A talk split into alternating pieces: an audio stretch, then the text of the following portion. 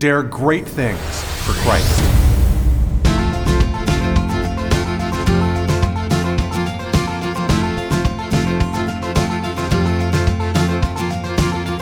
Christ calls us to dare great things. In the marketplace, as well as in the mission field, there has never been a time like the present for the spirit of the Catholic entrepreneur. Now is the time for men and women of great courage and great vision to engage our church and our culture. Now is the time to dare great things. And here is your host as we dare great things, Father Nathan Cromly, the president and founder of the St. John Institute. Every leader has to face trials. Every leader has to face suffering. Even St. Peter, in his leadership in the Acts of the Apostles, had to go through very hard times. What are the secrets that his leadership shows us about how to cope with the sufferings involved?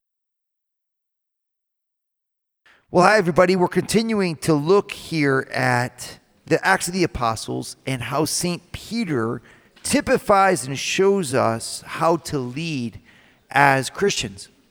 And when I read between the lines here in Acts, I'm astounded at just how much is in there.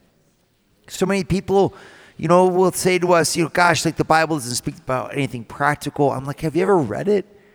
I mean, seriously, take a look at Acts chapter 6 and chapter 7 about the episode with St. Stephen and you really kind of get a grip on just how much St. Peter was asked to deal with as the first pope and the leader of Christ Church.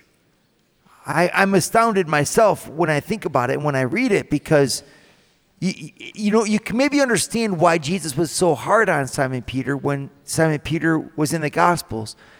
You know, he, he really took time to form Simon Peter and I think it was because the life that was in front of Simon Peter would be so full of challenges, so full of difficulties, that Simon Peter would have had to learn and remember the lessons that Christ taught him just in order to make it through successfully. I mean, I'm amazed when I look at what Simon Peter had to face. Let's just look at a, few of these situations, right? So he has to make the decision, you know, to to appoint Matthias, that's already quite an initiative. And he had to make that decision. How do you know if that was right or wrong? He had to go on to make the first proclamation and then deal with all the baptisms.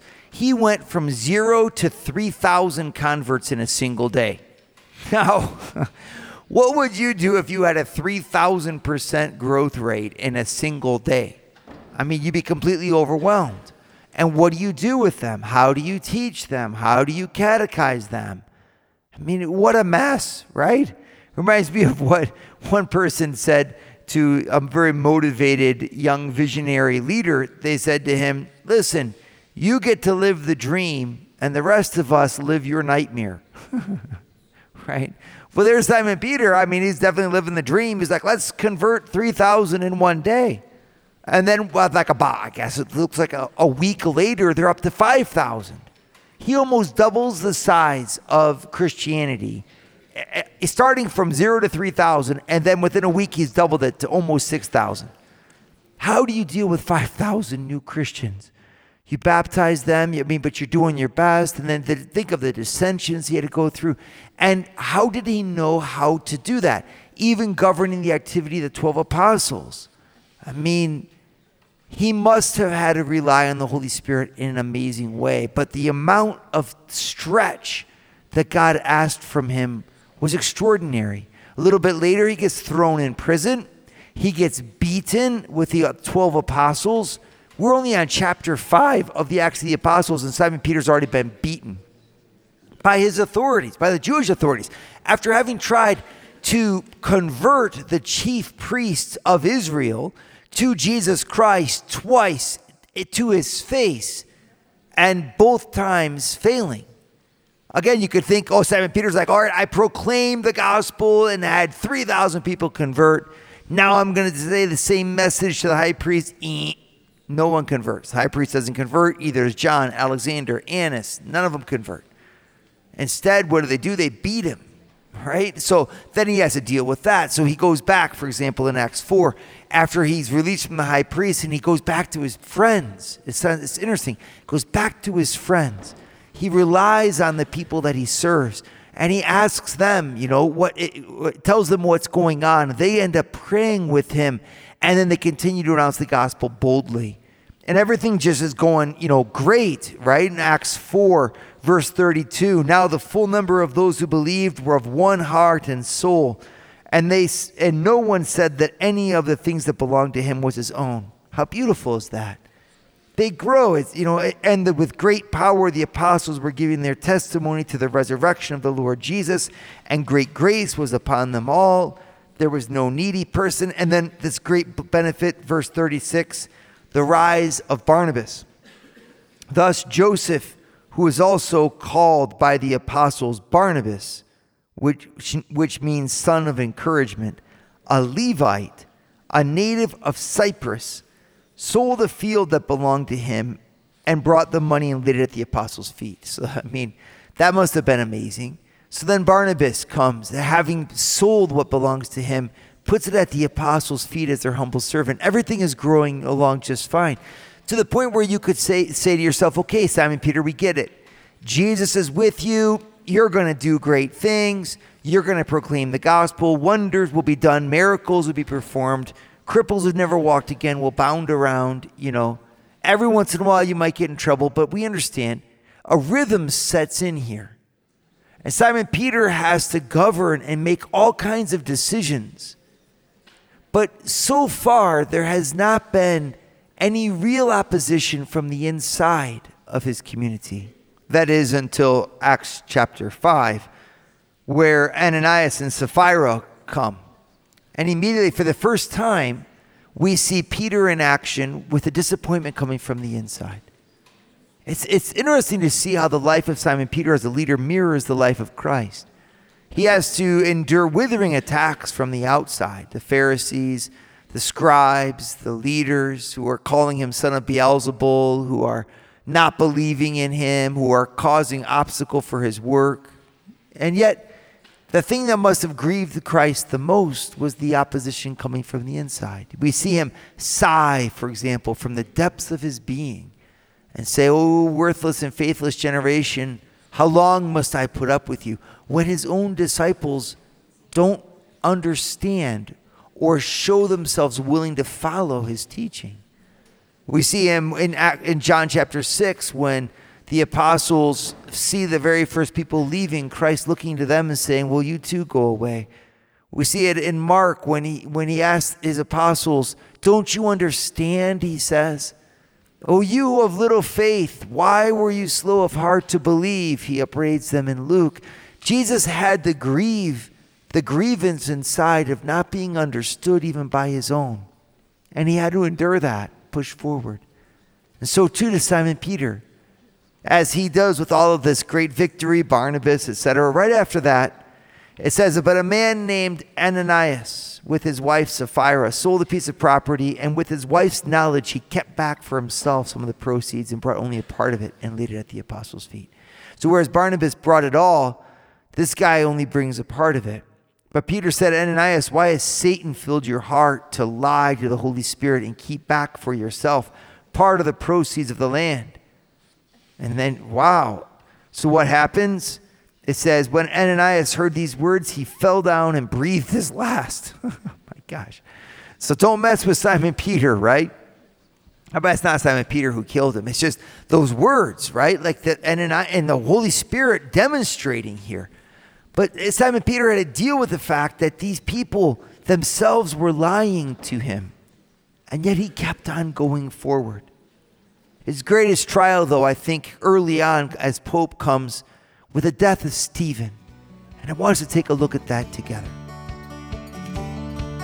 Father Nathan is producing an ongoing source of videos to form, unite, and inspire you and your family. Go to eagleeyeministries.org. That's E A G L E E Y E ministries.org. And subscribe to Eagle Eye Pro. Subscribe today.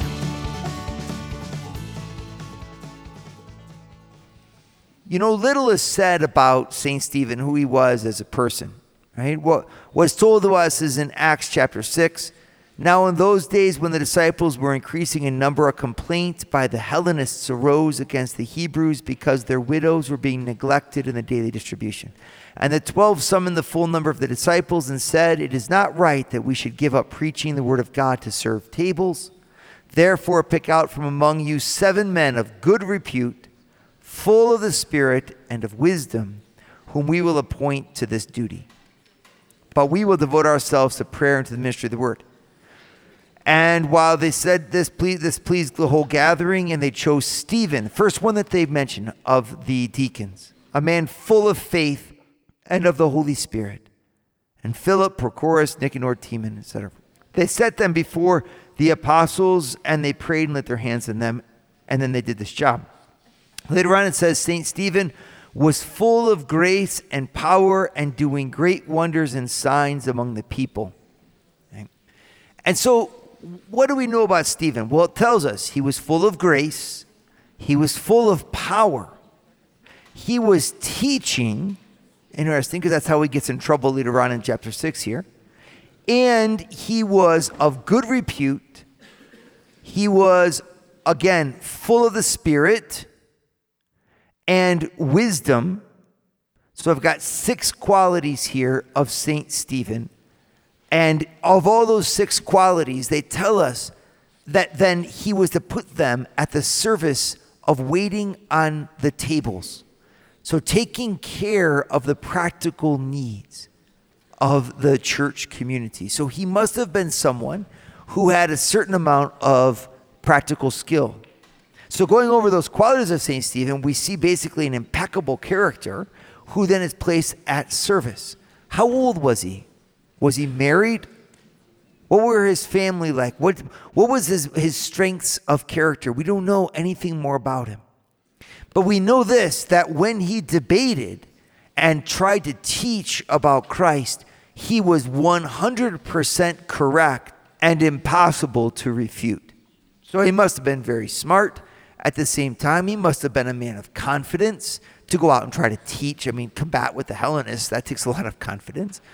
He must have been an incredible person. So when he's listed first among the deacons, it's also to show us that in Simon Peter's estimation, this was the man for the job.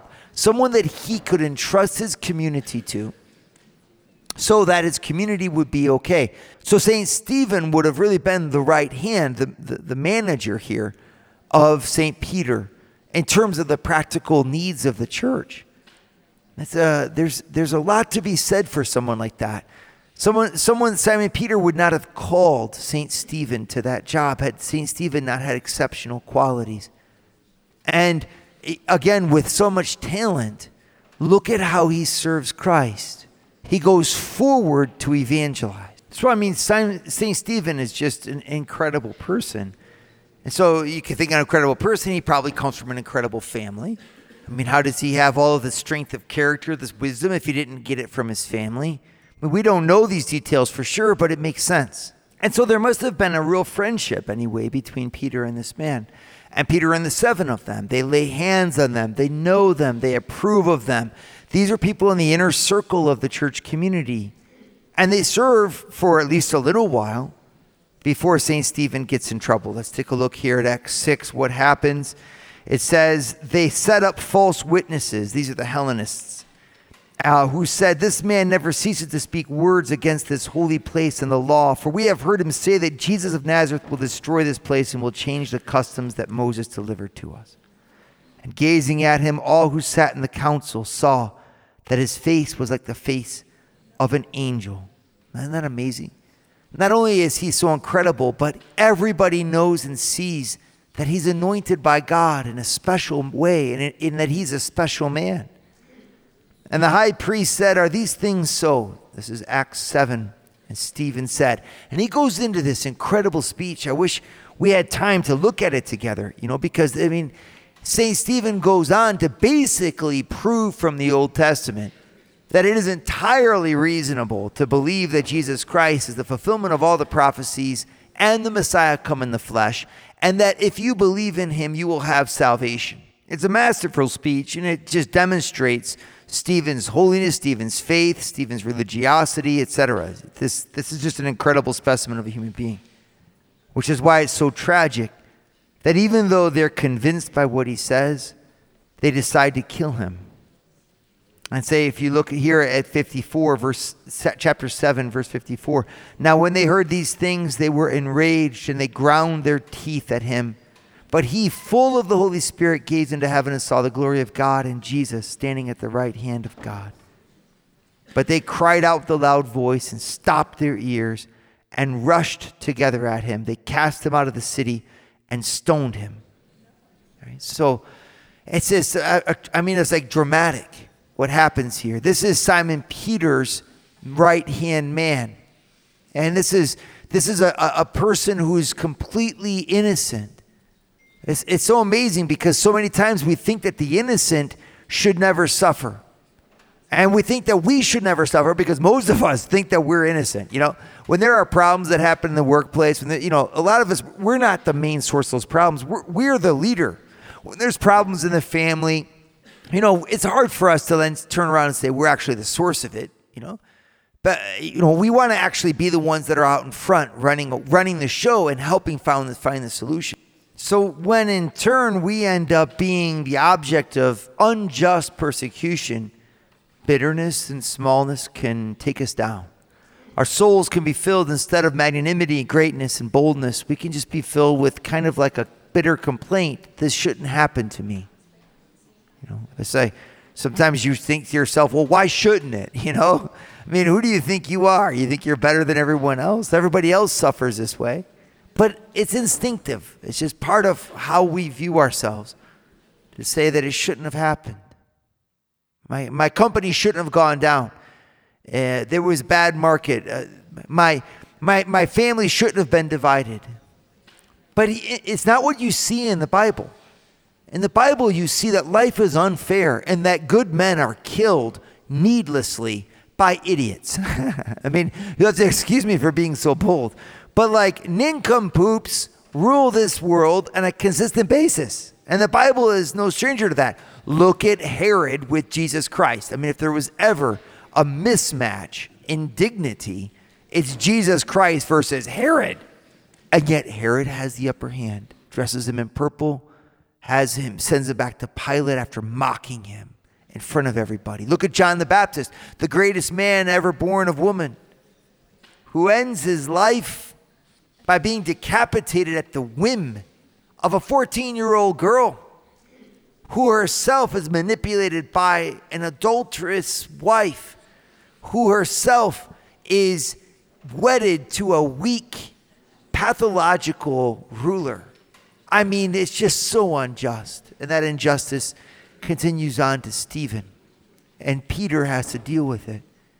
Now he suddenly he's faced with one of his biggest first challenges. The first Christian is martyred. What's going to happen to the rest. Father Nathan has founded the St. John Institute, the MBA program that develops students into the leaders of tomorrow by giving them a missionary's heart and an entrepreneur's mind. Visit our website at stjohninstitute.org. Dare great things for Christ.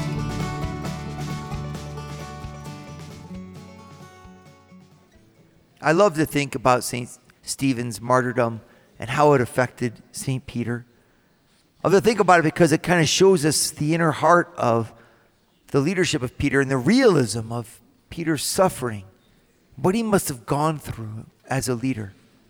Here's what I mean. I mean, when you're a leader, you're, you're, you've dedicated yourself to being the one in the front line. When you storm the battlefield, right, you storm it in the front. You don't lead a charge from the back. Charge, everybody else. You know, go, you know. Hope you make it. I know I'm going to stay back here where I'm safe. No, you get in the front of your troops and you lead them into the battle first. You, a good leader leads by example. We know that. The, the dedication the leader has to success has to be greater than the dedication that his or her people have to the same success. I think this is a, a really key in, in terms of parenting.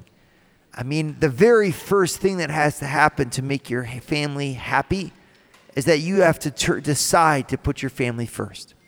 If you don't put your family first, there's no way that they're going to ever be happy. A family is designed as an exercise of leadership by God.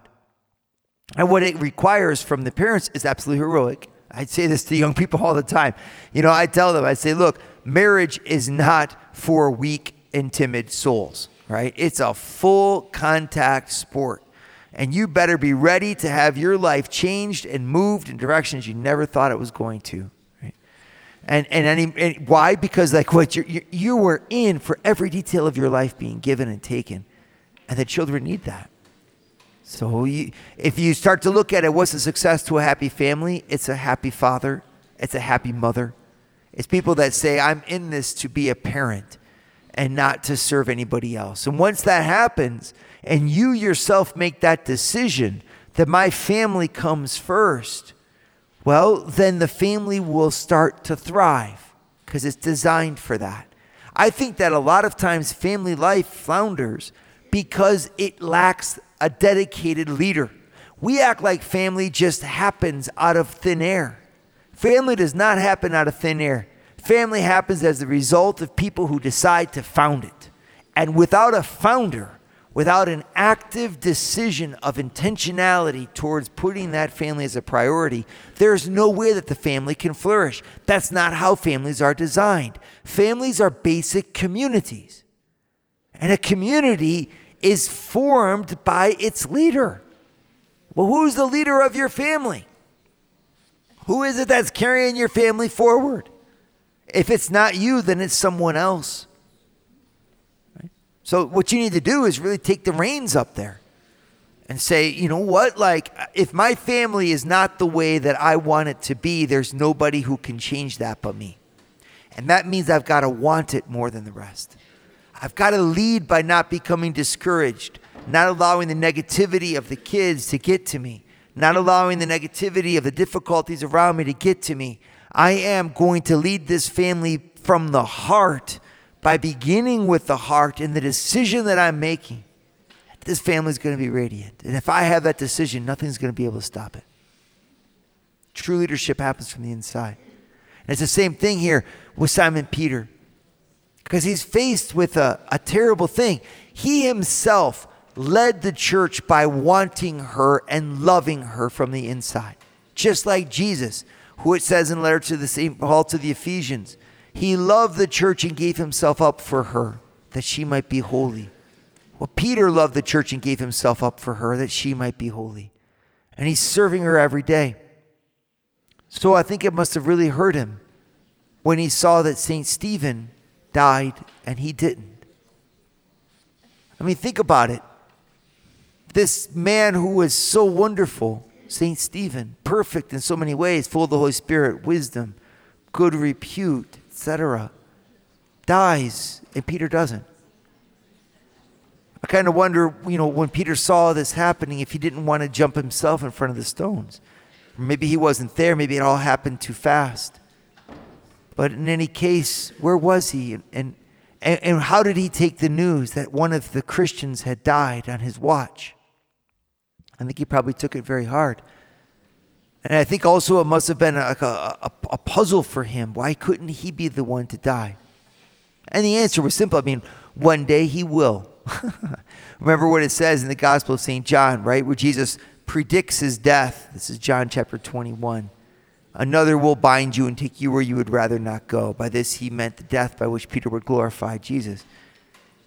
But Peter, so Peter knows that death is coming his way. And he has to serve now a church that's been so wounded. Immediately after the death of Stephen in chapter 8, persecution strikes the whole church. And so now Peter has to govern a church in her suffering. Does he see himself as responsible for this? Like, I wonder if he was saying, maybe I should have got intervened. Maybe I should have said something. Maybe I shouldn't have let Stephen take on the Hellenists. That St. Stephen was killed because he was bold. I think it's, it's, it's very important, like, to see that the first martyr of Christianity received the martyrdom because he was trying to expand by going towards those who were against the Christian message. And the same thing happens to us today in our church. The easiest way to be accepted by everybody is to simply not talk about what people have told you you should not talk about. But what if you went into the zones where people had declared off that you, you, you, that, that you could not go to? What if you decided to actually be a thought leader in the conversation? I mean, you would find opposition and violent opposition. And that's exactly what St. Stephen did. His boldness is an example to the church, and I think it must have emboldened St. Peter. Because that St. Peter who spoke boldly in the face of a man who could have killed him, who would be beaten by the high priest, and the same Simon Peter and the 12 apostles, they had to have been inspired by St. Stephen because now one of them had sealed his witness by his blood. And so, Simon Peter, maybe that was given before the great persecution from St. Paul in order to help Simon Peter lead the church through that persecution. Just as St. Stephen continued on to preach Christ even in the face of great threat to himself, so too the church must continue to preach the truth in the face of the threats that assail her today. And the leaders of the church and the leaders in the workplace and the Christians who are in the world need to bear witness. The blood of Stephen is upon the ground as a silent proclamation of the dedication of the church to truth. Where are you in that proclamation? Where are you as a leader in your culture? Why is it that we're not stepping up more robustly? Is it that we're afraid of the persecution? Well, St. Stephen, pray for us just as you must have prayed for Simon Peter, to stand up against the winds that blow and to speak truth in season and out. And I think that's exactly what Simon Peter did. Dare great things for Christ. Share your feedback with Father Nathan. Send us an email at info at stjohninstitute.org. That's info at stjohninstitute.org. And don't forget to subscribe to premium video content to form, unite, and inspire you at Eagle Eye Pro on our website, eagleeyeministries.org. That's eagleeyeministries.org.